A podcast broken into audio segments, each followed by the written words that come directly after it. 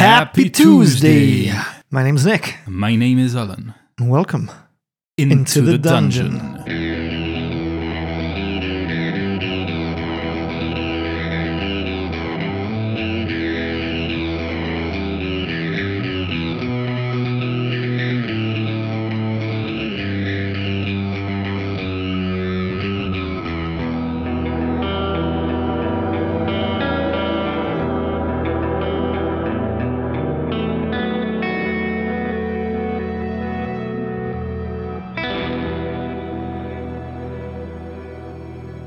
This week we find ourselves just off the Triboar Trail, where Shrew Shrubberies have just defeated a band of gnolls and rescued Cookie, reuniting her with her husband, Malicis. Our heroes had pushed on for the night, gaining two points of exhaustion, and we left off as they saw the warm embrace of a welcoming fire and three silhouettes standing around it. And here is where today's episode will pick up. Can you quickly remind our listeners what two points of exhaustion gives me? I surely can. The first level of exhaustion gives you and your party disadvantage on ability checks, and the second level halves your speed. Ooh. And luckily, you stopped before a third, which would have given you disadvantage on attack rolls. Oof. Okay. We, we best rest here then. How far am I from this camp? I'd say you're 200 feet away. Hmm. Do I hear voices? Do I hear people speaking? You'll have to give me a perception check. Nine or my passive perception, which is 14. Okay, we'll take your passive perception then. You can hear some low murmurs, as if some people are conversing in hushed tones. As far as you can determine, the voices don't appear to be coming from those silhouettes that you're looking at. They don't seem to be talking with each other. Are they coming from that general direction though? Yes, they are. From where you are, you can see a number of trees, the glow of the campfire, and a couple of tents. Round the back of the tents to your right, as you're looking at this campsite, you can see that there's a slight hill sort of protecting the back of it, and that where the tents are, you can just sort of make out the tops of them. So you get this sense that it's on lower ground to where these three silhouettes are, and your best guess is that the voices are coming from down there. I'm gonna turn around and whisper to my companions. Hmm, this again seems like something best suited for one of us only. I'll go in front, I'll investigate a bit further, see what we're dealing with here, and I'll come back. I promise I won't engage. And if they attack me, then, you know, just come to my rescue. You reckon I need my axe? Fabian, toss him the axe. Got my eye on you, Murkub. Be careful with that. This is the silvered axe, not the cursed axe. I still have the cursed axe. Yeah, I imagined. Would be a, a risky move to give him that Yeah. cursed axe again. Should we just stay behind you, or, or should we hide? Well, well, hide in the bushes and, and stay behind. I'll I'll go further on. You guys stay behind. One of you keep one of the stones of sending, and I'll keep the other. In case we get separated somehow, or whatever happens, if we need the stones as a form of communication, then we can use that. Sounds like a good plan. Hmm. Yes. Fenna, why don't you take the other, the other stone? Yes, give it to me. Okay, so I'm going to ask you to roll a hide check, which will be a stealth check for your party, because they've got two points of exhaustion. That will be with disadvantage, and then I need Shrew to give me a stealth check as he's trying to investigate this camp. This would be with disadvantage, but because you've got your boots of elven kind, which give you advantage, it will essentially just be a straight up roll. Very good. So I'm gonna roll with disadvantage for my crew first. And now I shall roll oh, for Shrew. Straight up roll. Yep. I'm going to ask you to roll that again. Was that a one? Yes. Oh, damn it. Okay. All right, I'm also going to roll perception for these silhouettes as you're trying to move closer towards them. Okay, what's Shrew doing then? Well, I'm very slowly and stealthily, I think at least, trying to get closer to these guys. I'm not necessarily moving without stopping, but I'm moving, looking to see if I can get a better idea of what they are, what they're doing, if I hear any conversations. If I start to pick up words, I want to stop for a bit, hide behind a tree, and listen into the conversation. I don't want to necessarily walk straight into the camp, but I want to get close enough so that I can start making out details here. How close exactly is it you're trying to get? Well, as I say, as soon as I start discerning details, hearing conversations, then I want to stop. I don't know how far that would be, but as soon as I see more detail than I do now from here, from 200 feet away, I want to stop, get more information, and then assess from there and see if I continue going in or I start turning back. I'd say that once you get to about 100 feet, you'd have a better view of this camp, which puts you in metric about 30 meters away. And as you reach about 100 feet away, you hear the shriek coming from behind you, almost like a cat had his tail stood on. As you look over your shoulder, you see that your party has made a horrendous job of trying to hide there. They're, they're still all trying to crouch behind this one tree. Caspus, his furs all standing on edge. He doesn't look happy at the moment. You see Fenna trying to comfort him, and Murkob trying to hold her laughing. Wow. Just wow. That was a nat one. Well, hopefully they think it's a creature of the night and don't think much of it. As you're now 100 feet away from this camp, you can see that one of the silhouettes is looking in your general direction, as is the second silhouette to his right, which is about 15 feet away from him. From this distance, you can now see that these are two human men. They appear to be keeping watch, rather intently now, in your general direction. They don't seem to have spotted you, but they are looking a little curiously in the direction where Caspus's screeches come from. Can I make out what they're wearing? Any armor, any insignias? You can see that they're wearing leathered armor, no noticeable insignias. They are armed, they've got a short sword on their side, and a hand crossbow. The murmurs from here are a little bit more discernible. You're going to try and have a listen to what's going on. Yeah, I want to lay low, keep an eye out, and watch for now and listen. Listening to those murmurs, see if I can make out any conversation. With your passive perception, you can hear that the voices are in rather soft tones. But what you can gather from this conversation is that there seems to be some sort of urgency with trying to unlock something or to open something. Not quite an argument, but you you do hear this this male voice almost trying to hurry whoever's trying to do this opening, and a female voice sort of trying to get her trying to get him off her back while she's doing this. Hmm, this has piqued my interest. And these murmurs I'm hearing, these whispers, I get that they're coming from behind those that I'm seeing, those figures that I'm seeing, right? Those humans. That's correct, yeah. Okay, so I want to carry on stealthing in, but I want to change direction a bit so that I go around the mound to see if I can get a glimpse of what's happening inside the actual camp, near that glow. How close exactly is it you're trying to get? Well, I don't mind staying 100 feet away, but I want to head in the direction that takes me to a place where I have a visual of the lower part of the camp. Okay. So as Shrew trudges with his exhaustion through this open ground, taking temporary cover behind the occasional tree along the way, you notice that your breath starts forming frosty plumes the frigid winter air, and that your bones ache with fatigue. You've managed to make your way round without drawing any attention. You've now got a visual on the actual campfire itself, and as you approach with caution, you can make out three distinct silhouettes huddled around the flickering flames. These figures seem oblivious to you as you approach, engrossed in their own activities. From here and with the light of the fire, you can see that one of the silhouettes is a burly man with rough leather armor, adorned with grimy trappings and a tattered cloak. You can see that he's methodically sharpening his blade, sparks from his whetstone, casting an eerie dance of shadows as a wicked grin plays on his lips. Beside him sits an elven woman, her face partially obscured by the hood of a dark cloak. You can see that she's playing with a set of lockpicks, the nimble figures expertly separating the intricate pieces, her concentration unwavering. You can see that she's attempting to pick the lock of a chest, which sits beside the campfire. You can also see a cart, but no horse, just opposite the two tents that you can see. The third silhouette is that of a younger man. As you're studying them, this one appears barely out of his teens. You can see that he's clutching a tattered book, he seems to be reciting something from it, his voice almost quivering with uncertainty as he murmurs to himself. The pages of the book flutter as a gentle wind rustles through the camp. Would I be able to make an insight check from here to kind of get a feeling for the atmosphere, feeling for the demeanor of these individuals?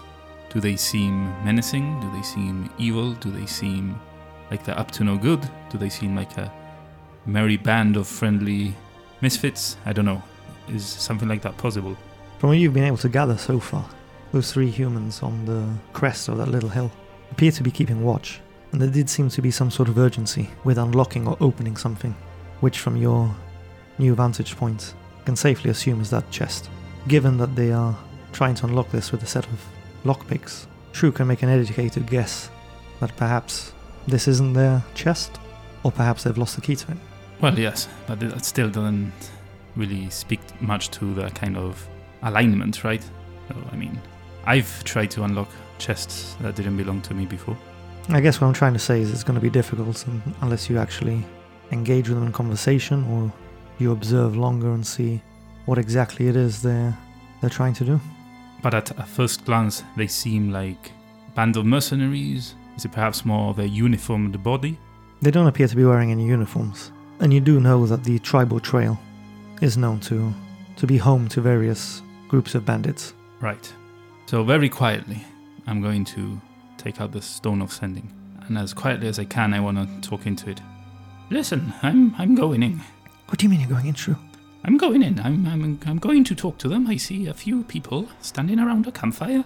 Um, they are fiddling with a closed chest, and it has piqued my interest quite a bit. Quite a bit, yes, yes. Um, Are you sure you shouldn't be going in alone? well, well, not alone exactly. When I stop talking, count to 10 or 20 seconds and start moving closer. If anything happens to me, then you guys are in a good place to be able to, to defend me. I heard the noise, the ruckus you were making back there. You are not fooling anyone currently, so perhaps I can serve as a small distraction whilst you gain your footing, compose yourselves, and, and hide better as you come closer towards the camp. Yes, well, I'll, I'll tell Fabian to not step on Caspus's tail this time. Oh, so it was Fabian again, wasn't it? To be expected, to be expected. Anyway, So you want us to count to 20 then? count to 20, very slowly, start getting closer. Do Alright. not engage unless I shout, sausage. Yes, sausage. And obviously engage if they start attacking me. I don't have to shout anything if it's apparent. Okay. See you. Now, I want to still stealthily start making my way closer towards the area where I can walk into the campfire. Not, not into the actual fire, you know, like into the camp area. As stealthily as I can, but assuming that at some point I will be noticed. So I want to have no weapons on me. I want to have my hands up in the air. Like I just don't care. And I just want to stroll in. If they don't see me, I want to walk right up to the campfire and sit down beside the one with a wicked smile on his face. All right. Okay, I'm going to roll perception for those three that are around the campfire. As Shrew's drawing closer, moving quietly through these trees, the big burly man suddenly stops sharpening his blade and turns towards the direction Shrew's coming from, a smile breaking on his face. Give me a perception check. 13. Okay, so we'll say 14, which is your passive. You notice that the woman has stopped trying to pick the lock on this chest, and that this young human hastily closes the book. What brings you here, traveller? Now, now, no, no need to stop what you're doing for me. I'm just. I've been walking in these forsaken woods for quite a time. I'm exhausted. I saw the promise of a warm fire and the smell of log wood burning, and I thought perhaps I could share a sausage between friends. You see that his hand is inching towards the hilt of his blade, that he exchanges wary glances with his two companions. As he opens his mouth to talk, you hear coming from the crest of the hill. Looks like we've got company coming from the other side. What is the meaning of this? Are you? You're clearly not alone. No, no, I, as I said, we've been walking these woods. You for- said you, not we. Well, uh, I've been walking, they've been walking, we've all been walking. I, did, I didn't want to startle you, so I told them to stand back for a bit. But if you want, I'll tell them to to come here. You can see. We mean no harm, we just need a good rest. Surely, uh, you can see I am no threat to you. A mere halfling. Bring the rest of your companions here with you. Yes, yes, of course. I shout out to the to the shrew shrubberies. Assemble, shrew shrubberies, assemble. Although to be completely honest with you, I did notice you were having a bit of trouble with that chest, and I thought that perhaps I could aid you. So how long have you been watching us? Well, you can see that glow of the fire a few hundred feet away. But no, I haven't been eavesdropping, just the time it took for me to walk up to you. Hmm. Half rations for you three up on watch. How on earth could six people get past you? Shameful. Can't get good help nowadays. Well, to be fair, they only one got past them. They did spot the other five. Tad late if you ask me. Hmm. And why would you want to help us unlock this? Well, I love a good mystery, and I love a good treasure. And consider that my interest was piqued when I overheard your conversation. So you a bandit then? You good with picking locks? I wouldn't say a bandit, but I'm good with locks, especially since I have this. And I take out a mystery key. he had totally forgotten you had that. yeah, it's not very good though, because it only has a 5% chance of working, so Is that some sort of magic key? I slip it back into my pocket as soon as I take it out. Yes, yes, you could say that. Now, where did you find this beautiful chest? It's my chest. Oh, and did you lose the keys? That I did. Hmm, very unfortunate. Would you mind if I asked how? Well, if I knew how I'd lost it, I wouldn't have lost it. I'd have gone back to get it. Must have dropped it on the way. Fair point. Are you yourselves bandits? What makes you think that? You asked me, now I'm just asking you. You're trying to. You're the one sneaking up on my camp. You're the one picking locks in the dead of night. You see his hands nervously reaching towards his Now, helmet. now, we're just having friendly conversation. As you can see, I only have a staff, pretty much unarmed, and the rest of my friends, they haven't gestured towards their weapons once. It's all in good nature, friend. As I say, was hoping we could share a sausage amongst friends. And I look back like, like saying, don't, don't attack. That's not the code word. What's Murkov's intelligence? I'll tell you what. You can open that chest. We'll let you share our fire. We haven't got much sausage, but actually, no sausage. Hmm. But we've got a deer. Hmm. Well, okay, let me see it. If you can't open it, you can share the fire, but cost you a few coppers each. Very well. Show me the chest. You see the female elf come towards you, a little embarrassed that she hasn't been able to open this. May I ask what's inside? My personal effects. Very well. As she brings the chest, you can see that it's an exquisite piece of craftsmanship, adorned with intricate carvings and gilded edges, made of a dark polished wood.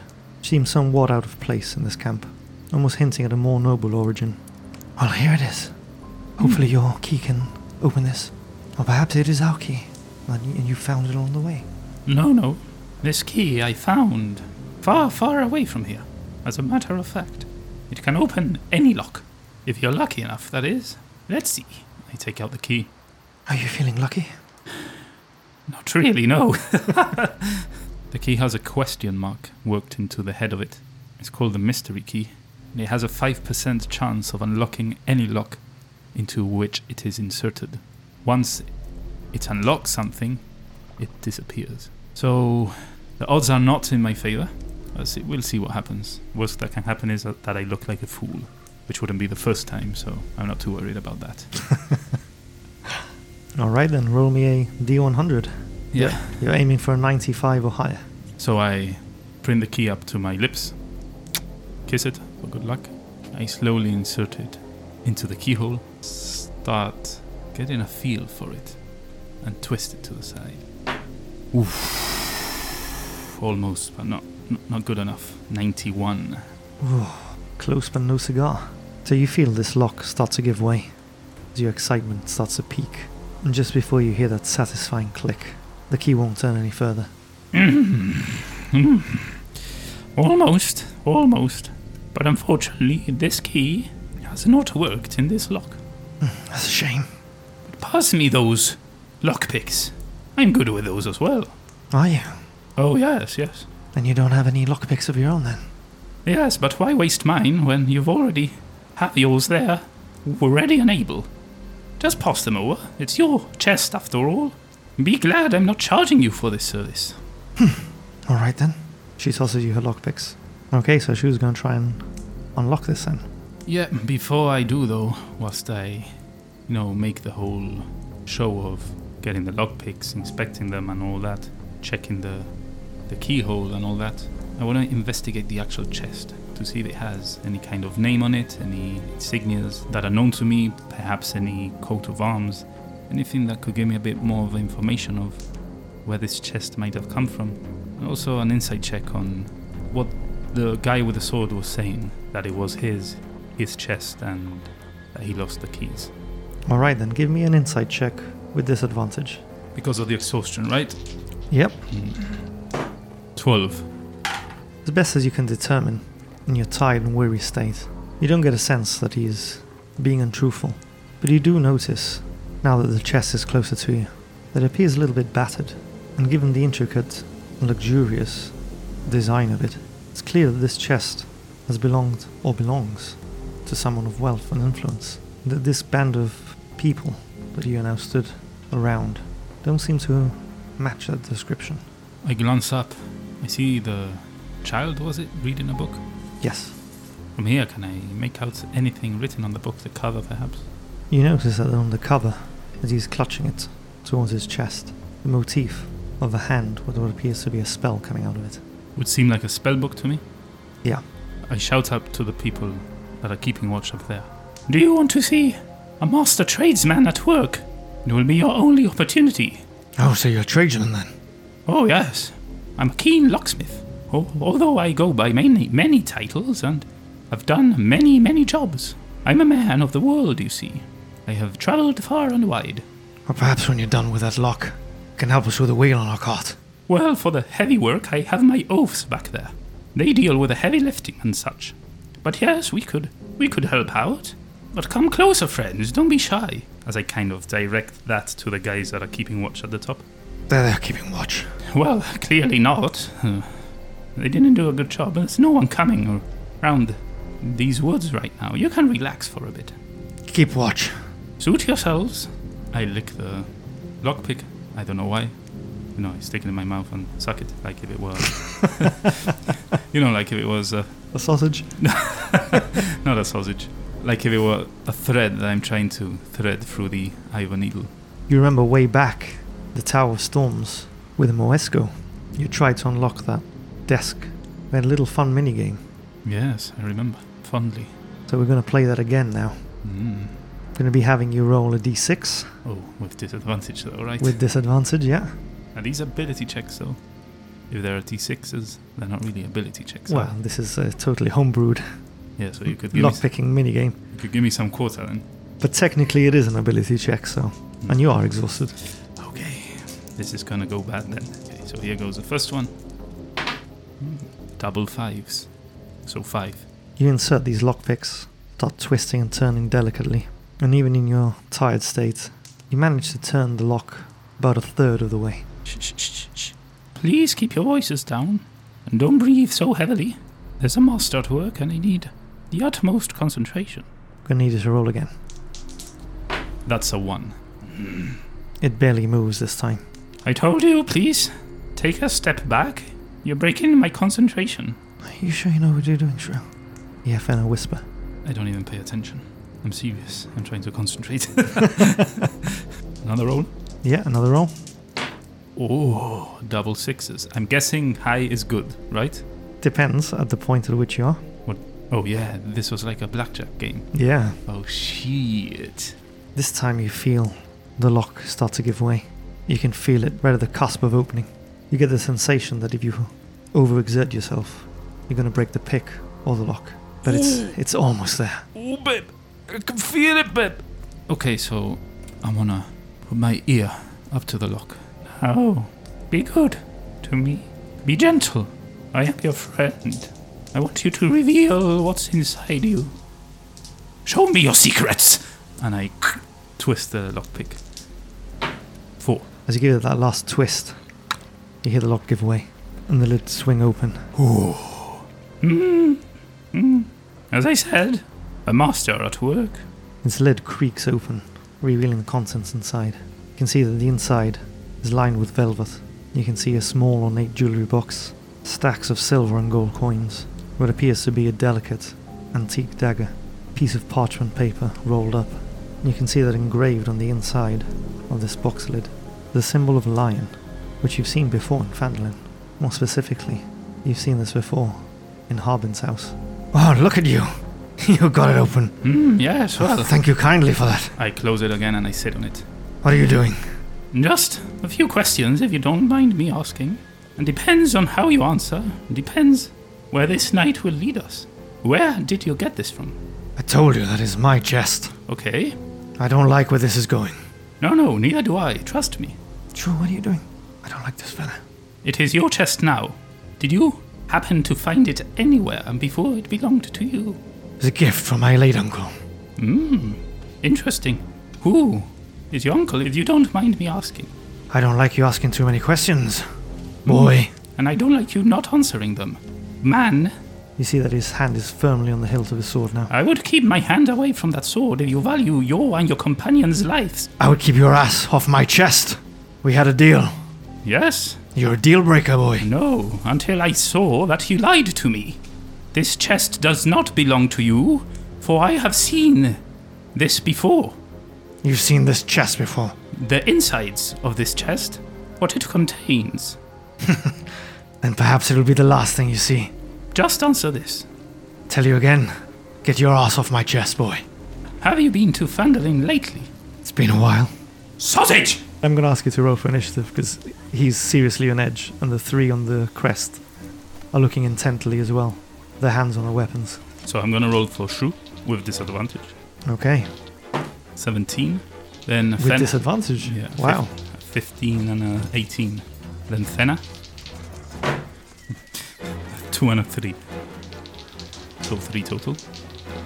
Fabian, 3 total as well. You can decide which one goes first. I'll say Fabian. Then I'm gonna go for Murkub. A natural 20 and a 2, so that's another 3. Who's going first then between Fabian and Murkov? I'd say Fabian, Fenna, and then Murkub. Okay, I'm going to roll for Sister Gorel. That's a total of 10 with disadvantage. Now roll for your adversaries. Alright, so the initiative order will be the woman that had been trying to open the chest first, total 18, followed by Shrew, followed by the burly man that was stood in front of you, followed by one of the bandits, then Gorel, then the young boy, followed by the two bandits, and then Fabian, Fenna, and holding up the rear, Murkob. Damn it. Almost first. So this woman from behind the campfire, you see her draw her bow, having seen the increasing tension between you and her companion. And as you shout sausage at the top of your lungs, she lets fly of an arrow. So 12 to hit. That misses. As the arrow whizzes past you, you see her quickly grab a second, and let fly. That's a 19 plus, which hits. Oh, yes, that is. Total of 10 piercing damage. It's max damage on that second arrow. And with that, it's over to Shrew. I'm going to just cast Erupting Earth right in the center of that camp and try and catch the three of them that are here with me. And I want to cast it as a third level spell. Would you like to remind our listeners of what spell slots you've got left? Fenna present has one level 1 spell, one level 2, and one level 3. Yes, I have to admit I completely forgot that we didn't have a long rest. It was a mere short rest. Luckily, I do get my wild shapes back when I have a short rest, I believe, but I don't quite get all my spell slots back. But I still have two level 3s, two level 2s, and three level 1s. Nice. Sister Gorella, she's an elf, gets the benefits of a long rest with a short one. Awesome.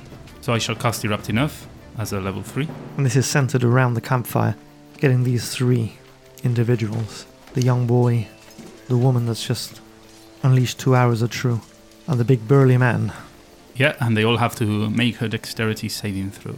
Okay, going with the big burly. That is a total.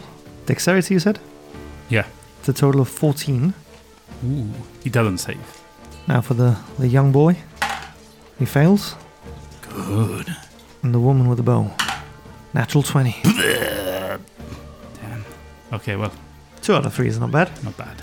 Roll for damage. Okay, it's not bad 2 out of three, but it very much depends on what I roll. So let's see here. Not great, not great. That's a total of 15 damage. Okay, so that's 15, half down to 7 on the woman. You see this big burly man give out a grunt. He takes the full force of it. The young boy looks quite winded, rather shocked. The woman with the bow behind them doesn't seem particularly phased. Is Shrew doing anything else? Yeah, as my bonus action, I want to turn into Cave Bear Shrew.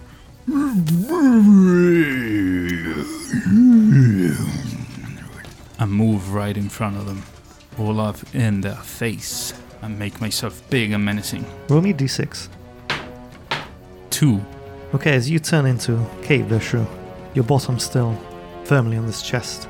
You hear it creak and groan underneath you as you morph into a cave bear. But you just manage to get off it before it completely splinters and smashes underneath you. Oof. that could have gone bad, especially those fragile things inside. Alright then, is that the end of Shrew's turn? Yes, that's my turn now. Okay, so it's over to this big burly man then. So he draws his sword. He's gonna make an attack on Cave Bear Shrew. It's a total of 15 to hit. Yeah, that hits. Alright, he follows this up with the backhand of his sword. It's a 15 again to hit, which hits. And then he's following through with his other hand, which grabs the dagger. That's a 23 to hit. I'm gonna roll the damage first for the two sword attacks. Total of 14 slashing damage. And total of 6 piercing damage from the dagger. It's now over to one of the bandits on the crest of the hill. He's gonna draw his bow. It's a total of 8, which does not hit. Nope. He's staying put. It's over to Sister Garel. She creates these three rays of fire and hurls them towards what she assumes is the captain of this band of merry men. Let's go, Sister Garel. First ray misses. Oh, Oh dear. Second, ray, misses. Like That's- usual. That's a two and a three. You'll always miss with Sister Garel. And a third three. She's missed with all three. At this point, I think it's better if I use her. I, I roll poorly, but when you roll for my advantage, you roll worse than me. I think the dice know it's for you. Yeah, you might be right there. Okay, it's over to this young boy.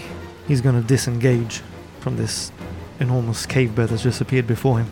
And he's moved behind one of the tents. It's now over to the other two bandits. And like that first one, they're both gonna draw their bows and take a shot at Shrew. First one misses completely. The second one of these bandits hits Shrew with an 18 total.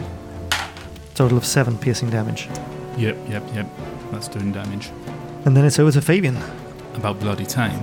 Fabian, as Sister Garel did, is going to try and get up to what he assumes is the leader. And when he reaches him, he's going to attack with his sword, obviously, as a two handed weapon.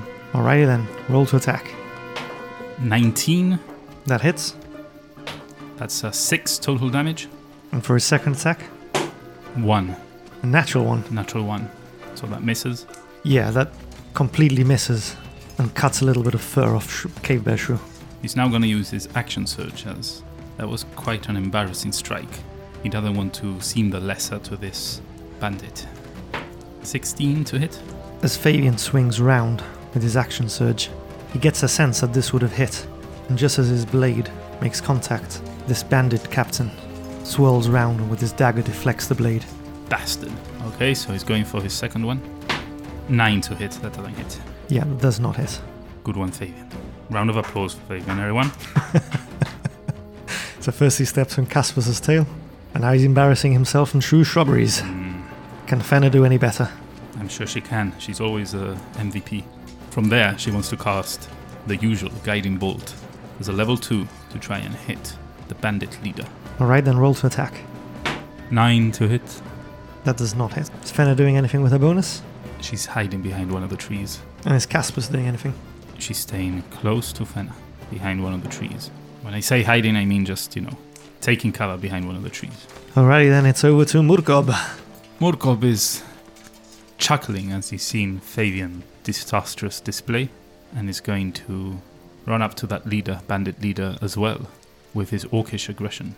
And he's going to get himself in a position where he can attack with advantage as he's flanking the bandit leader. Okay. He wants to rage, this time the good rage. Oh. Alrighty. lifts up his silvered sword and strikes down on this bandit. Or perhaps he doesn't. Total of 10. That does not hit. No, I imagined it didn't. And that's his turn. It's back to the top of the round, and that elven woman that had been trying to unlock the chest positions herself behind Murkob, this time drawing her short sword. She's going to take a melee attack on Murkob with advantage, which just hits, dealing him 10 slashing damage and an additional 6 from her sneak attack. So Murkob takes a total of 16 damage from that attack, which is half to 8 because of his rage and she whirls her blade round for a second attack. It's a natural 19, which hits. That's a total of 7 damage, half down to 3. It's now over to Shrew. Okay, Shrew as a bear is going to try and bite at his uh, enemy, the one in front of him, the bandit, the captain. And this is with advantage because he's flanked. That's correct. 19 to hit. That hits. That's a total of 8 damage on the bite attack. All right, and I assume you're following this up with your claws. That is correct. Okay, okay, here we go, natural 20. And then you complain about your dice rolls. Well, this this is not a common occurrence, believe me. Seems to recall you rolling three natural 20s not long ago. Hmm. Hmm. Perhaps. Perhaps I'm psyching myself out. Let's see. So this is 2d6. Watch me throw two sixes here. Yeah, not quite. 3 and a 2, that's 5 double to 10, plus 5, 15 damage on the claw attack. Not too shabby. This bandit captain's starting to look a little worse for wear now. Shrew doing anything with his bonus. Yeah, I'm gonna expend one spell slot, and as a bonus action, I want to use my perk from the Combat Wild Shape, which allows me to expend a spell slot to heal 1d8 damage per spell slot level. Are you doing this at what level then? Just as a level 1, you know, I don't want to waste higher level spells. Hoping for an 8 here. Not too bad, a 5, so 5 healing here for Shrew. Bear. Cave. Bear. Shrew. Okay, how's Shrew Bear looking? How would the bandit chief see him? I mean, he he has seen me kind of panting, but now as my turn is over, I'm not fresh. I'm not looking great, you know, but I'm determined. I'm just going to make a quick roll for the bandit chief, seeing that he's surrounded by three, just to see who he attacks. It's going to be between Shrew and Murkub. He's going for Murkub, taking advantage of the flanking and advantage.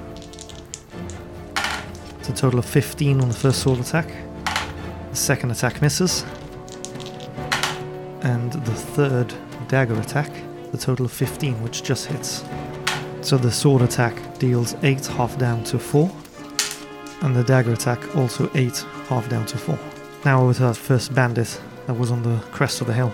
Seeing his leader attack Murkub, he's going to take aim with his bow at him. At Murkub, I mean, not at his leader. It's a total of 14, which does not hit. And so over to Sister Garel. Seeing that Bear Shrew's a little winded, she starts muttering something in Elvish. And Shrew regains 5 HP as she casts Healing Word. Well, I'll be damned. The cleric is healing. nice. And with her action, she's going to cast a cantrip as she creates a long vine like whip covered in thorns that lashes out at her command. That's a total of 14, which does not hit. That's the end of her turn.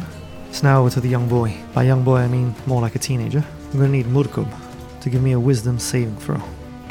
13 total. You see before you, Murkub collapse to the ground in a fit of laughter as he falls prone. It's over to the other two bandits on the hill. They're going to take a shot at Bearshrew. Total of 13 to hit. Hits. It's a total of 5 piercing damage on Shrew. And the second bandit, total of 6, which misses. Good. It's now to Fabian. Fabian steps over Murkob, who was in hysterics on the floor, and attacks the bandit leader whilst trying to flank him. Alright, so that would be with advantage. Roll to attack. 23 to hit. Yeah, that certainly hits. 10 total damage on the first hit. He goes again. 21 to hit, That also hits. for a total of 9 damage. He's spitting out blood and coughing and wheezing. Got a large gash across his chest where Fabian just slashed at him. His hand's starting to tremble as his grip on his sword loosens. He's at death's door. Is Fabian doing anything with his bonus? Nah, he's just staying there, back where he was. Okay, then it's over to Fenna. Fenna's gonna peek from her cover, takes a look at the bandit leader, wants to cast Guiding Bolt. But I think, if you let me roleplay a bit here, Fenna is feeling kind of bad about this. Would you agree? Bad in what sense? In that, especially, I mean, Shrew knew a bit more of what was going on on, this, on that situation, but they didn't see the contents of this chest. And it seems to her like this is an ambush by them instead of the other way around. A fight that could have been avoided, and perhaps an ill chosen fight. Perhaps she's thinking we don't have all of the information here, and we might have made a mistake in attacking. Maybe not innocent, but not altogether evil civilians. What is it you're trying to tell me? Cut a long story short, she might be wanting to attack and not deal lethal damage. If that's possible with a spell. So this is a ranged spell attack and not a melee attack. She would not be able to guarantee that she can do this with restraint. Okay, okay. Then, putting her friend's safety before that of strangers, she will attack the bandit, hoping she misses. And now's when you roll a crit. As a level 1, she doesn't want to do a lot of damage. That's Fenna's last level 1 spell. Ooh. She's down to just one level 3. Ooh. 16 to hit. 16 hits. Total of 14 damage. As Fenna strikes this bandit captain with a guiding bolt, he lights up with his mystical dim light, glittering all over him as he starts to shake and convulse, dropping to the ground. You killed him! Attack! It's now over to Murkub, who's lying around in a fit of hysterics. He can repeat his wisdom saving throw. 16 total. That saves. Yeah. So now Murkub is no longer in a fit of hysterics. He's lying rather confused on the floor. And is now back to the top of the round. Seeing that Murkub has been released from this spell, she whirls her short sword around. She's going to try and stab at Murkub. Good thing it was with advantage, because that was a natural one. It's a 16 plus, which hits. That's a total of 6 slashing damage on that first attack. An additional 6 from a sneak attack. Murkub is down to just 7 HP. As she now follows through with the second attack. That's a total of 16, which just hits. Well, I'll be damned for a total of 7 damage, which knocks out Murkub. It's now over to Shrew. He's just seen Murkub get stabbed twice and how he stopped moving on the ground. He's not laughing anymore. I drop my phone. I'm gonna describe what I do, and then you can tell me if I can do it, it takes an action, it takes more than an action. I wanna walk up to the bandit leader and crouch down. As I do, I wanna shout out. We can end this bloodshed now. No one else needs to die. I will stabilize your leader. Let us leave with this chest, and we'll be at peace. And I stabilize the leader. I'm going to ask you to roll a persuasion check with disadvantage. Seven. There's no way we're letting you leave with our chest. Is Shrew doing anything else? No. Then it's over to the first of those bandits on the hill. Gonna take aim at Fenna, while Say's got partial cover behind the tree.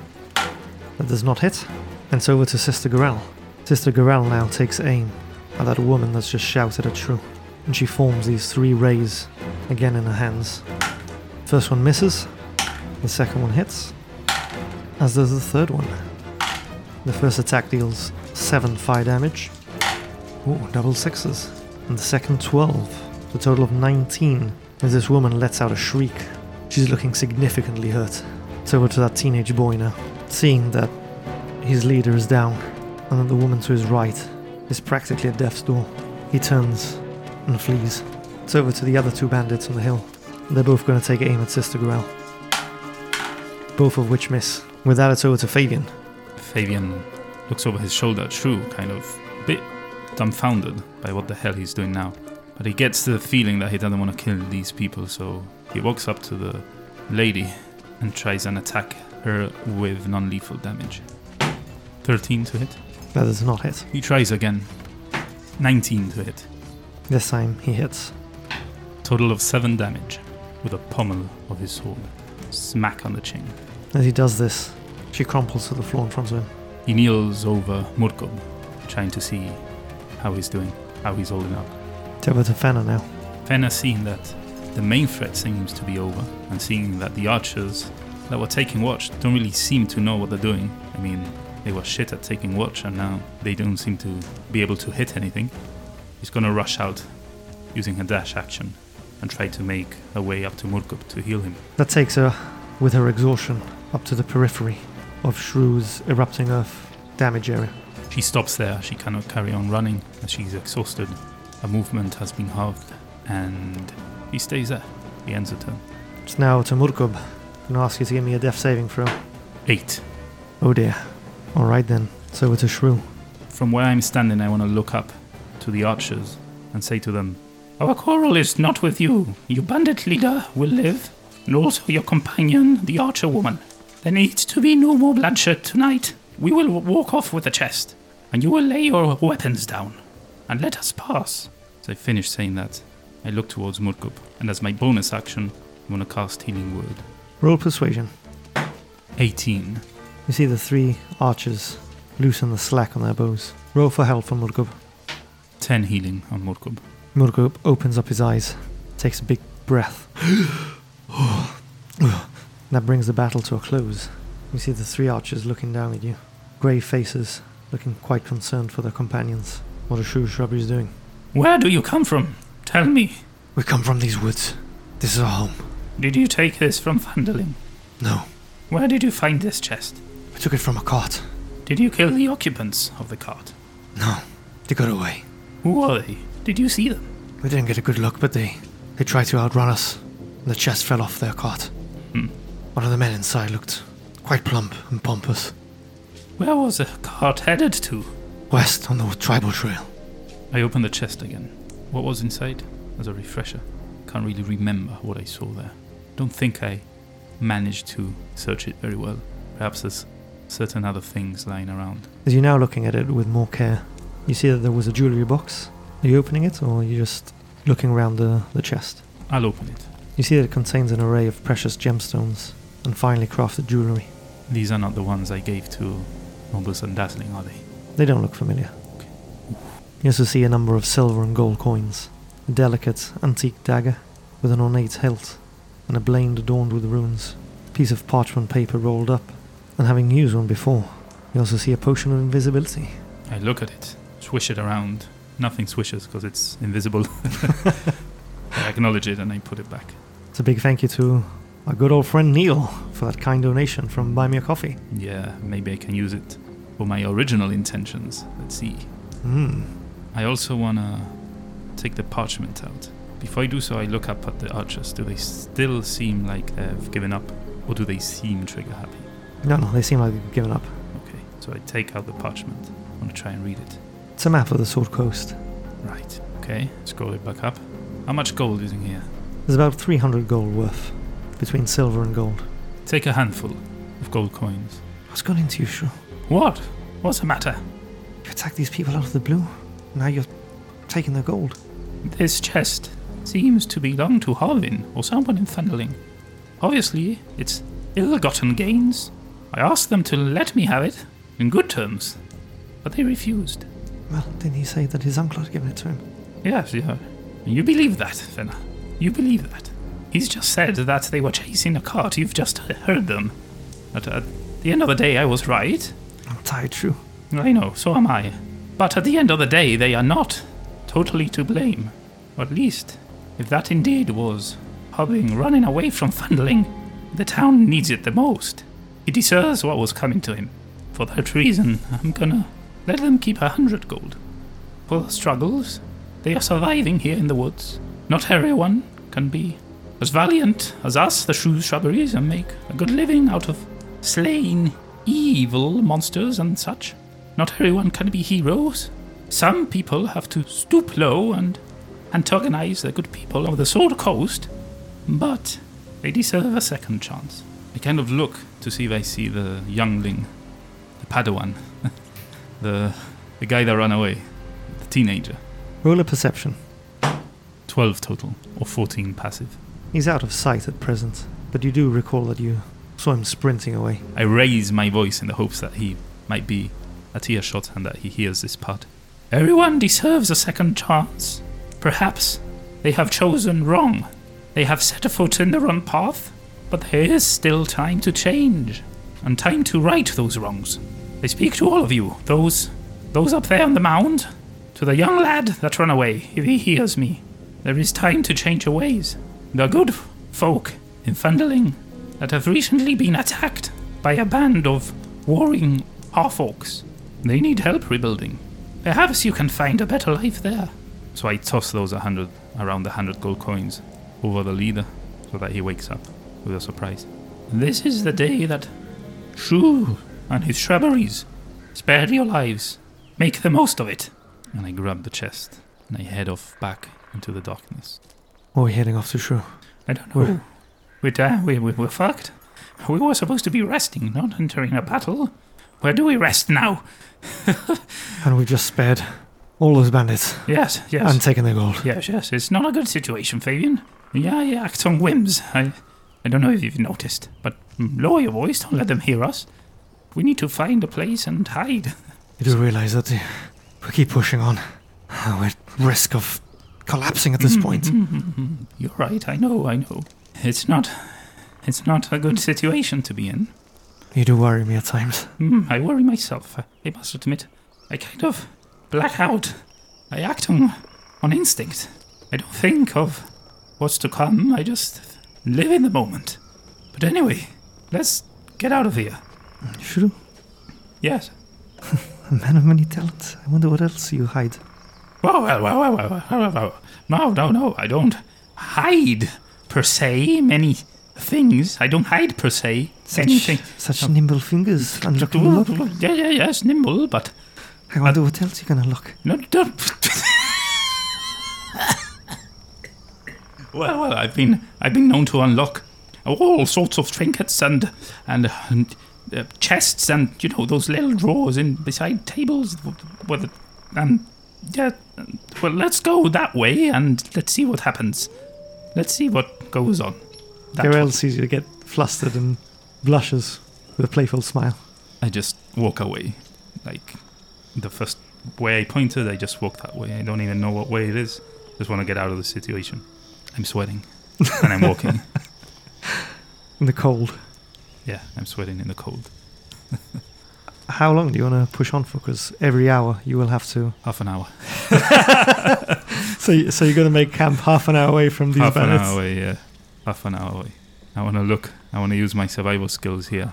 I want to make use of all my training as a druid and look for a place where we could all hide and be hard to find. Cover my tracks. I cast Pass Without a Trace as we leave, so we do not leave tracks. And yeah, half an hour away, I want to make the best hiding spotter I've ever made in my life. If I find anything useful, like a cave without bears, please. Or more bandits. or more bandits Or spiders. or, or spiders. A cave, an outcrop, a ridge, I don't know, a hill, something we can hide. And you know, I want to use my survival skills to try and fashion a kind of blind spot, a hiding place where we can lay low at least for tonight. All right. So Shrew and his shrubberies start heading off into the dark, search of somewhere to make a camp and hide out of sight. And that's where we're going to call it a session.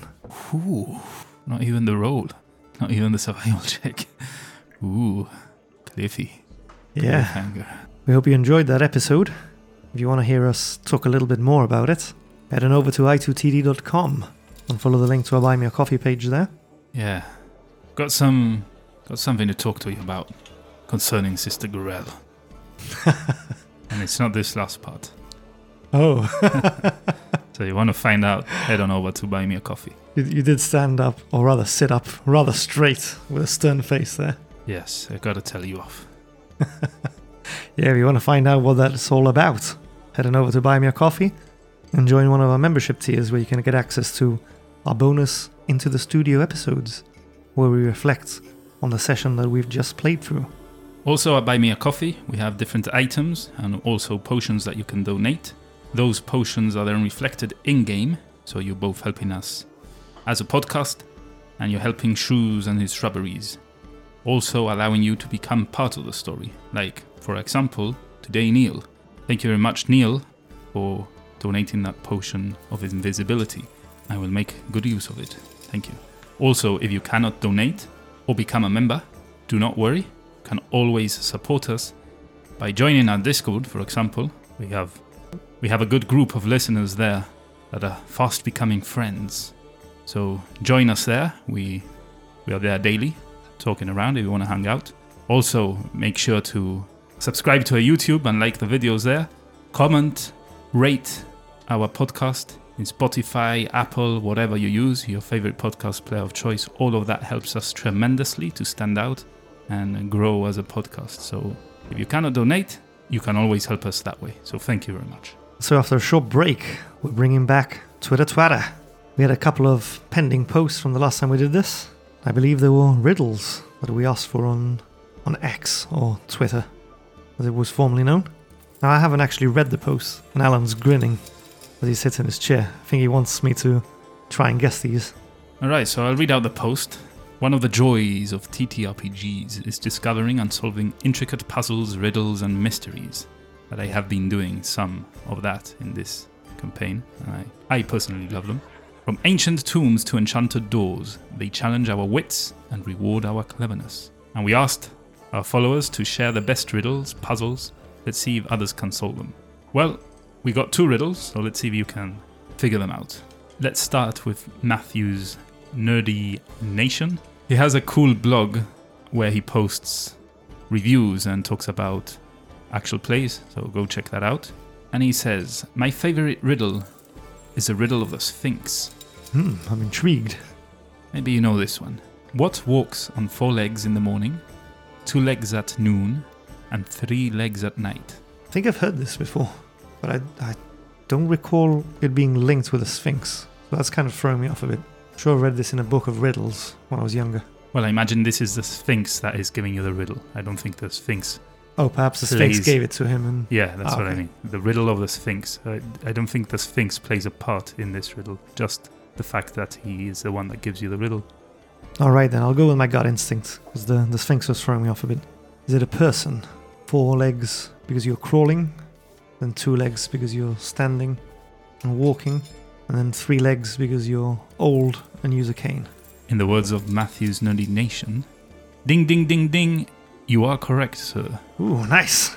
So yeah, I guessed it right too. I replied to that comment and I guessed it right.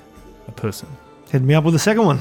So thank you, Matthew, for giving us that riddle. The next one was from Germs. Shrew notices a bounty poster at an inn in Phandalin.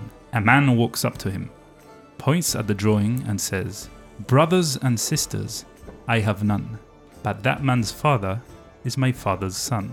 Who is he pointing at? I got lost there. I'm going to ask you to repeat that again for me, and I'm, I'm, I'll jot down because he started off with shrew, and I was wondering where's this going. Yeah, so I'll read it out again. Shrew notices a bounty poster at an inn in Phandalin. A man walks up to him, points at the poster, and says, Brothers and sisters, I have none, but that man's father is my father's son. Who is he pointing at? That man's father is my father's son. Oh, he's pointing at a poster of himself. Himself. He's pointing at himself. You've gone quiet. I'm nervous now. Have I got it right or have I got it wrong? Is that your final answer? It is. Are you sure? I'm sure. If it's wrong, don't give me the answer. I want another crack at it. Okay, it's wrong. Damn it. Okay, one more go. His bastard brother. He didn't know his he didn't know his father had another son. Because brothers and sisters I have none, but that man's father is my father's son. So his father didn't have any other sons other than him. And it's not him, it's a bastard son. It's Jon Snow. You know nothing, John. That's not the voice of the, of the woman. but anyway, no. Uh, is that your final guess? Yeah, Jon Snow. You are incorrect. Alright then, pull me out of my misery. What is it? The answer is his son. I'll explain it as Germs explained it in his tweet. If you replace the sentence, my father's son, with me, as he has no brothers and sisters, the answer becomes obvious. This man's father is me, so the picture is of his son. So, brothers and sisters, I have none. But that man's father is my father's son. My father's son. How this it- man's father is me. This man's father, he's pointing at the poster, is me. So, the guy on the poster is his son. Mm, I can't make any sense of that. A few hours later. So after some heated debating, because Nick wanted to bend the No, no, the, no. the laws of reality so that he was want to bend right, we should have made these for points. Actually, Uh, it's been a while since we haven't done that.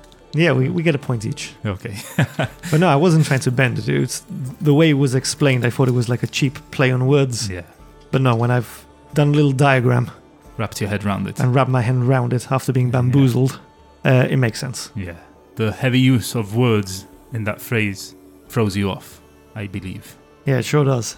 Thanks for that, Germs. Yeah, thank you very much. I took a while as well to figure it out. I had more time, obviously, than than you did here recording. Um, I was at work and I posed a question to my colleague, and his brain just exploded. I had to clean up a whole big mess, and it wasn't nice. Yeah, Was that one, 1d12 psychic damage? psychic damage? Yeah, it was crazy. But yeah, finally I figured it out and I got it right. So, out of two riddles, into the dungeon came out triumphant in that Twitter twatter in that post, and we had two of two. So happy times. So that brings us on to the last one standing, the end of the episode club. Oh yeah, it's getting interesting.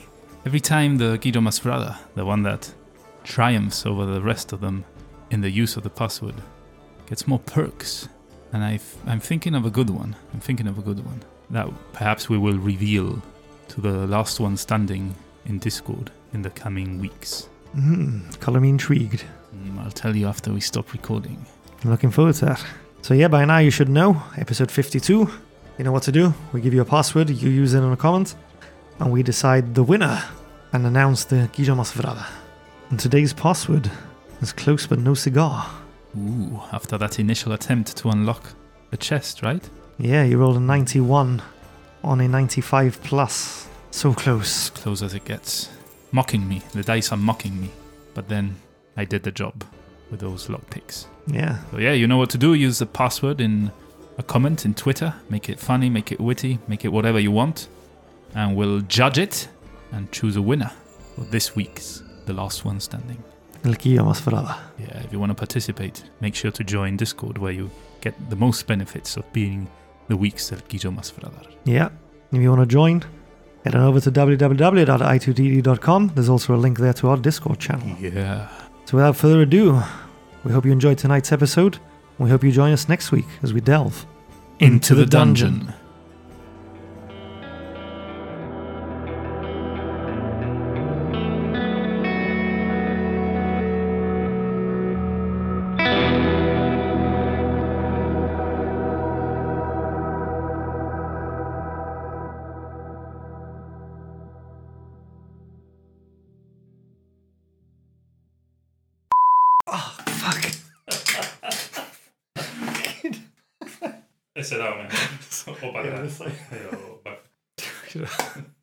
Fucking. The other stone. Yes, give it to me. oh, shit. Oh, my childish brain in overdrive. eh? It has peaked. Sorry. As you approach with caution, you can make out three distinct silhouettes. That was weird. we keep pushing on. We're at risk of collapsing at this mm-hmm, point. Mm-hmm, mm-hmm. You're right. I know. I know. I blame the DM throwing curious encounters my way, time after time. Mm, I know. I know. Will curiosity kill the shrew?